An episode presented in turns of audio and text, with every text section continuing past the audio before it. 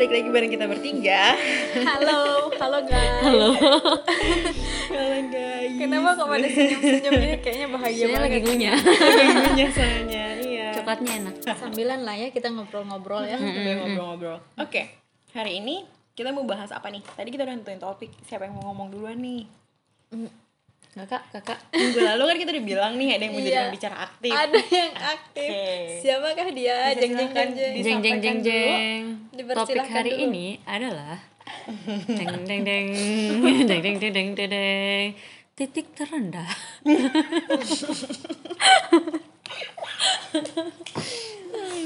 Titik terendah apa tuh? dalam hidup ini. Dalam banget kayaknya tuh kak. Gimana? Gimana? dalam banget tuh titik terendah dalam hidup.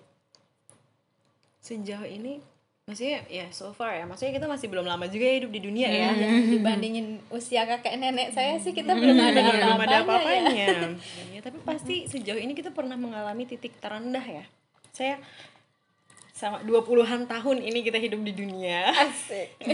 20-an nggak mau disebutin angka terakhirnya Sudah 20 tahun lumayan Nah, lama. ya kita pasti ada menghadapi situasi terendah. Biasanya dari sekian banyak eh, masa di mana kita jatuh salah satunya pasti menjadi titik terendah bagi kita gitu. Hmm, ada yang mau share nggak? Ayo, Ayo. berat berat. share. Wah, berat banget sih emang. Maksudnya ini adalah topik yang eh lumayan lumayan lah ya akan menguras emosi Ah, ketika iya, kita ha-ha, membicarakan itu emosi. gitu. Menguras emosi dan menggali apa yang sudah tertimbun mungkin ya kak. Iya betul, menggali apa yang sudah tertimbun. Aku makanya tadi dari tadi aku ngomong sambil mikir titik terendah gue yang mana ya dari sekian banyak titik terendah yang ada titik titik rendah yang ada gitu. Rodanya terlalu sering berputar jadi sering direndah. Iya sih kayak lagi, lagi. tapi tapi aku mikir gini kak, Eh, ada satu momen yang aku mikirnya itu aduh titik terendahku banget. Tapi di satu sisi mungkin orang lain ah apaan sih biasa aja gitu loh kak. Itu gimana tuh? karena memang akan berbeda perspektifnya maksudnya dan tapi yang bakal yang tahu tuh kita karena kita yang ngalamin kan kita gitu Yang ngejalanin kan. dan mm-mm, makanya bisa jadi buat orang lain itu bukan suatu hal yang terendah banget cuman i- buat kita itu adalah titik terendah gitu karena memang mungkin dia pernah menghadapi adversity yang jauh lebih berat daripada apa yang kita hadapin gitu. Makanya menurut dia hal itu eh, biasa aja gitu. Bukan suatu hal yang berat-berat banget. Titik terendahnya. berbeda-beda kamu titik terendahnya apa? Kita mau tanya pembicara aktif dulu deh. Iya. Ini dari tadi kita menunggu. Apa ya jadi bingung. Kalau aku deh aku dulu deh. Aku kayaknya Iya sepertinya deh. menemukan ya. Sambil mikir-mikir. sepertinya aku menemukan titik terendah aku itu.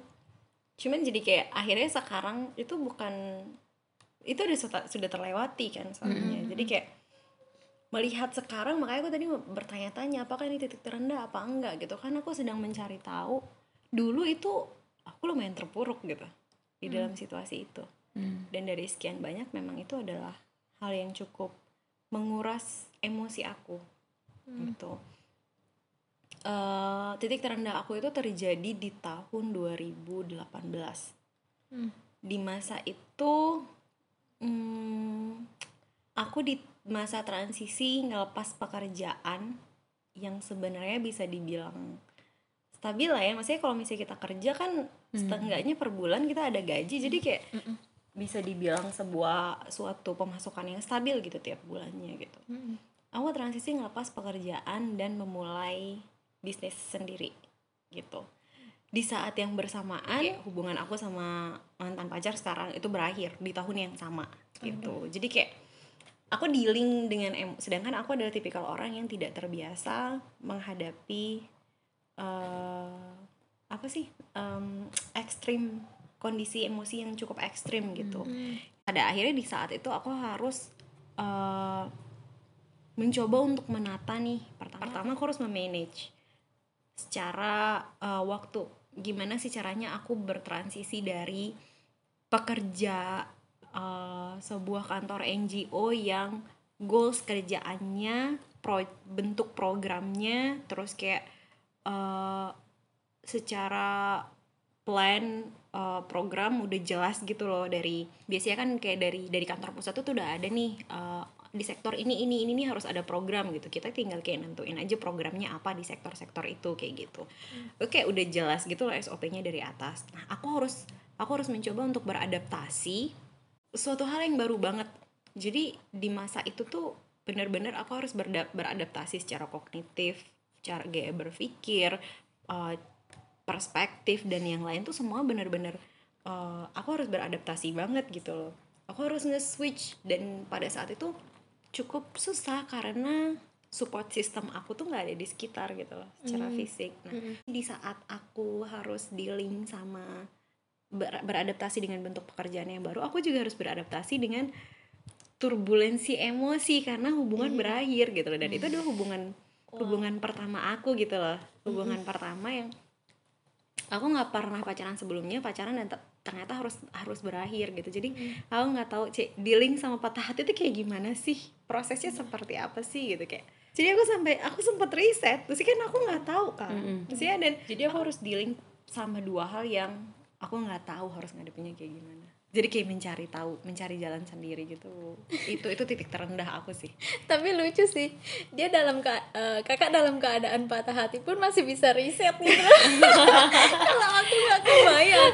Aku tuh kalau patah hati Kayaknya bakalan cuma merenung aja gitu ya. ya udah berenung diem nangis nikmatin sakitnya dia riset loh luar biasa nggak sih?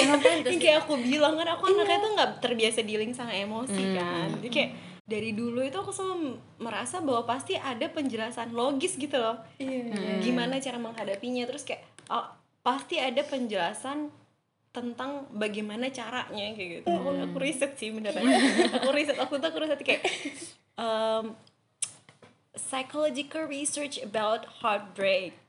Uh, physical reaction kayak gitu-gitu loh. aku pengen tahu sebenarnya uh, kalau dari riset psikologi itu ada berapa butuh berapa lama sih orang untuk menghadapi patah hati gitu? Terus aku cari juga kan kalau misalnya patah hati kan cekit-cekit tuh rasanya. Itu sebenarnya ada ada penjelasannya nggak secara ilmiah kayak gitu? Dan ketemu jawabannya? Ketemu jawabannya. Alhamdulillah.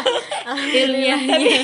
tapi bener sih kayak maksudnya nggak akan ada yang penjelasan logis kayak gimana pun itu nggak akan membantu kita untuk meredakan rasa sakit itu sih. Pada saat itu aku ngerasa kayak gitu kayak aku tahu hasil baca aku juga aku tahu penjelasannya seperti apa. Tapi nggak ngebantu sama sekali. Aku cuma tahu penjelasannya udah gitu. Hmm. Karena itu masalah hati. iya masalah hati kalau katanya Najwa Shihab. Kalau masalah hati itu Nggak bisa pakai nggak ini. bisa pakai logika pakainya hati. hati. Perasaan. Gitu oke luar biasa. Hantamannya luar biasa sih kayak berarti. Iya oh 2018 tuh lumayan menurut aku bikin down banget sih. Cuman aku mencoba untuk mencoba untuk tetap melangkah walaupun kayak waktu itu aku selalu menanamkan ke diri aku yang aku kan tipe orang yang selalu merencanakan segala sesuatu kan. Dan ketika eh, pas waktu itu tuh kan pasti bakal mengganggu aktivitas tuh ketika aku lagi ngedownnya banget nih lagi ngedown banget tuh kayak nggak bisa berpikir jernih gitu loh. Kalau kalau kalian mau denger juga dong titik terendah kalian. Ya nggak nggak usah detail nggak apa-apa kalau misalnya nggak mau cerita detail gitu. Iya. apa gitu aja? Aku nggak tahu sih ini titik terendah apa enggak ya. Cuma pas ngalamin situasi ini aku kayak jadi kepikiran banget gitu loh. Kayak ngapa-ngapain tuh nggak mau gitu. Kayak ngejalanin hari-hari itu berat banget gitu. Dulu masa di mana aku mau masuk kuliah itu nggak mau kuliah kak. Maunya kerja gitu kan. Dan pada akhirnya memutuskanlah untuk kuliah. Pas mau masuk kuliah tuh butuh biaya banyak. Jadi kayak kepikiran gitu loh untuk bayar gedung apa segala macam ini itu. Jadi kepikiran lah. Kayak udah deh mending nggak usah kuliah aja biayanya banyak gitu kayak mau kuliah tuh kayak kebayang beratnya mau masuk kuliah di awal dengan biaya yang segitu banyak dapat duit dari mana ini gitu. Terus setelah mikirin itu kan kayak itu di negeri ya kak? Di negeri terus harus bayar sekian puluh juta akhirnya eh, daftarlah di swasta gitu ya. Udah daftar di swasta juga keterima tapi nggak dikasih nih sama Pak D lah hitungannya. Nggak usah lah di situ ngapain di universitas itu gitu. Di sini aja lah dia bilang. Akhirnya ya udah eh, kan daftar universitas tuh barengan kan? Tapi alhamdulillahnya keterima di universitas A ini. Terus habis itu oke daftar ulang keterima pengumuman segala macem. Eh kok malah dialihkan ke kampus sekian dari kampus ini gitu bukan kampus Oh, utamanya bukan berarti di- ya iya, iya. Bukan kampus utamanya gitu. Yang namanya sud- sudah ngelepas tadi yang swasta, otomatis kalau aku ngelepas ini, aku kuliah di mana gitu kan kak ya? Nggak mungkin menyia-nyiakan waktu aku mikirnya kayak gitu. Terus akhirnya ya udahlah masuk aja daripada nggak kuliah. Akhirnya masuk ke kampus itu, lokasinya aku bener-bener nggak tahu itu eh di mana gitu kan. Cuma searching searching aja oh ada kok nih kampusnya gitu. Akhirnya pergilah kita ke kota tersebut tempat kampus kesekian dari kampus ini gitu. Pergi melewati gunung hutan lembah dong. Nggak kebayang aku kayak gitu. naik bis malam-malam ngelewatin lokasi yang kayak gitu. Terus oh, mama aku bilang ya udah nggak apa-apa di sini dulu dibetahin dulu. nanti juga eh, tahu kondisinya seperti apa punya teman-teman baru udah akhirnya eh, di kampus itu berjalan-jalan-jalan. Kayak ngerasa nggak ada siapa-siapa gitu loh kak. Nggak ada orang tua keluarga juga nggak ada yang benar-benar eh, lingkungannya baru gitu buat aku. terus udah akhirnya udah masuk perkuliahan nih gitu kan. Nggak betah masih benar-benar eh, menyesuaikan diri juga lah ya. Kan nggak ada keluarga juga kayak tadi itu jadi kalau liburan ya udah di kosan aja gitu. Terus eh selama satu semester tuh aku tiap malam nangis terus tuh di situ. Jadi kayak ngomong nelpon orang tua nggak mau gimana pun caranya aku harus pindah ke kampus utamanya. Gimana pun caranya gitu. Karena bener-bener nggak betah gitu loh kak. Karena nggak apa ya nggak kebayang dengan situasi seperti itu sih gitu. Heeh, sudah ekspektasinya di kampus ini eh malah kok begini gitu. Belum lagi ditambah dengan rentetan-rentetan sebelum aku masuk ke kampus ini kan yang kayak situasi-situasi yang tadi aku ceritain itu. Itu sih kayaknya titik terendah. Berat sih. Maksudnya karena kuliah pun bukan keinginan kamu gitu loh. Kamu pada saat itu nggak mau kuliah Mm-mm. tapi pada akhirnya oke aku akan kompromi aku akan menerima apa yang diinginkan oleh orang tua mencoba untuk kuliah. Dan pada dan pada saat itu pasti kamu udah ada ekspektasi nih. Kayak si oke berarti kuliah di kampus ini akan lokasinya di sini gitu. Eh terus tiba-tiba ujuk-ujuk ada di kampus yang berbeda gitu. Iya. kayak wajar sih pada saat itu kamu kan ngerasa kayak down apalagi itu adalah lokasi yang baru banget. Kamu nggak punya siapa-siapa di situ gitu loh. Iya, jadi kayak adaptasinya double double gitu. Iya, itu sih kayaknya titik terendahku. Gitu. Beragam ya ceritanya teman-teman. Nggak tahu Iya. mau ngomong apa lagi. Beragam banget emang. Maksudnya titik terendah dari kita masing-masing berbeda. Beda ya itu makanya tadi ada yang bilang di setiap orang bisa beda-beda. Mungkin di satu orang eh, ini bukan hal yang terlalu wah atau gimana kayak gitu. Atau tapi yang ngejalanin kan setiap orang beda-beda banget beda-beda iya, jadinya.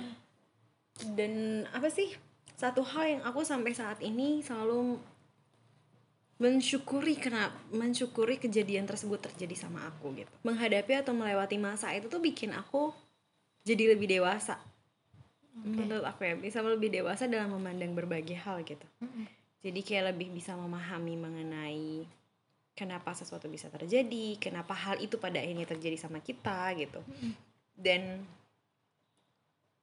uh, day by day melewati itu tuh kayak selalu menemukan ada hal baru di diri aku yang yang aku pikir tuh sebelumnya aku berpikir bahwa itu aku nggak punya gitu loh. Hmm. tapi ternyata setelah melewati itu setelah mengalami itu kayak lo punya lo ternyata.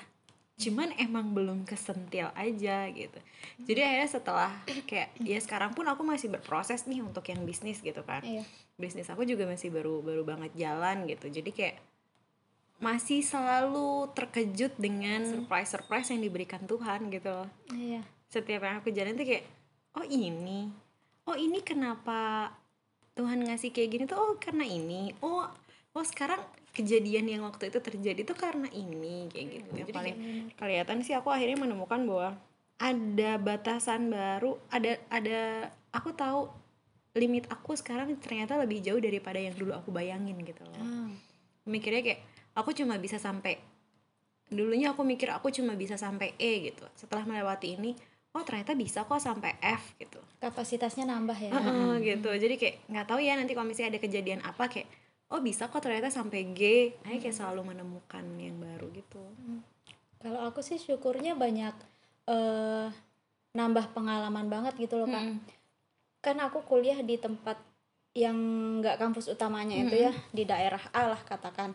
Dengan kuliah di daerah A ini aku bisa jadi tahu tempat baru nih gitu. Kayak teman-teman dari daerah yang aku nggak pernah tahu itu namanya apa jadi aku punya temen dari situ gitu. Udah pergi ke mana ke mana ke mana gitu ketemu sama orang-orang baru melajarin eh, Hal-hal baru. budayanya seperti apa ha-ha, kayak gitu. Toh juga kemarin itu di pertengahan semester itu tetap aja pindah ke kampus utama sih pada amat dan kayak dikasih kesempatan untuk kuliah di tempat A dan B jadi kayak ada perbandingan juga kayak kayak gitu ya pengalamannya banyak lah jadi belajar baru lagi nih di tempat kampus utamanya kayak apa kayak kayak gitu itu sih nilai plusnya syukurnya sih itu Syukurnya selalu itu ada bener. hikmah di balik Iya selalu ada kejadian. hikmah. Kayak, tapi emang ketika kita menghadapi itu kita emang belum bisa melihat big picture-nya gitu loh. Kita masih belum melihat dia secara seutuhnya.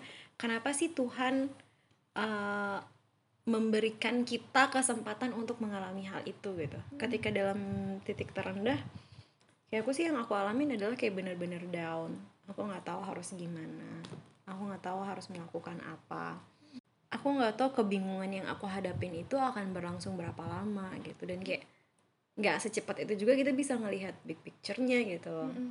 kayak dulu tuh kayak kenapa sih eh, kenapa pada akhirnya gue berani ngambil keputusan untuk ngelepas kerjaan terus mencoba bisnis baru gitu. Kenapa? Kenapa gue mau banget nih nyiksa diri gue gitu kan? Itu kan istilah kayak nyiksa diri banget kan. Ketika lo udah bisa dapat kerjaan yang yang seenggaknya sebulannya lo bisa tahu lah ada duit yang bisa lo pakai buat jajan kayak gitu. Tapi lo memutuskan untuk ngelepas itu terus memulai gitu. Kayak kenapa? Kenapa lo bisa segila itu ngambil keputusan? gitu. Cuman pada akhirnya kayak ke sini tuh makin tahu gitu loh. Oh ternyata ini. Oh ternyata ini gitu gitu sih. Kalau yang aku hadapin gitu gak sih kamu? Masih pas ngadapin sisi teran eh, titik terendah itu kayak nggak tahu kenapa ini terjadi sama aku gitu. Iya sih nggak tahu kayak kesel kenapa aku kenapa gitu aku? iya benar benar benar. Kayaknya pasti, semua orang akan merasa kayak gitu sih kak kalau misalnya dihadapkan pada situasi-situasi tertentu yang jadi cobaan buat kita kayak gitu. Mm-mm, bener kita masih belum bisa memahami itu gitu. Nah gimana nih kalau teman-teman di luar sana? Teman gimana nih?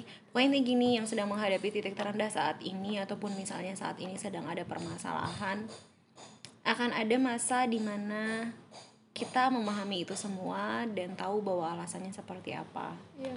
intinya adalah hadapi. hadapi. Mm-mm. Mm-mm, hadapi aja tetap ambil langkah dan sekecil apa pun progres yang kita lakukan di hari itu jangan lupa untuk mengapresiasi keberanian dan kekuatan kita Iya benar. Kamu Karena hebat. kalau sudah terlewati, kita bakal senyum-senyum sendiri nggak sih kak? Kayak wah ternyata aku udah ngelaluin masa itu ya luar ba- luar biasa, Luar biasa banget, banget gitu, gitu, benar. rasanya.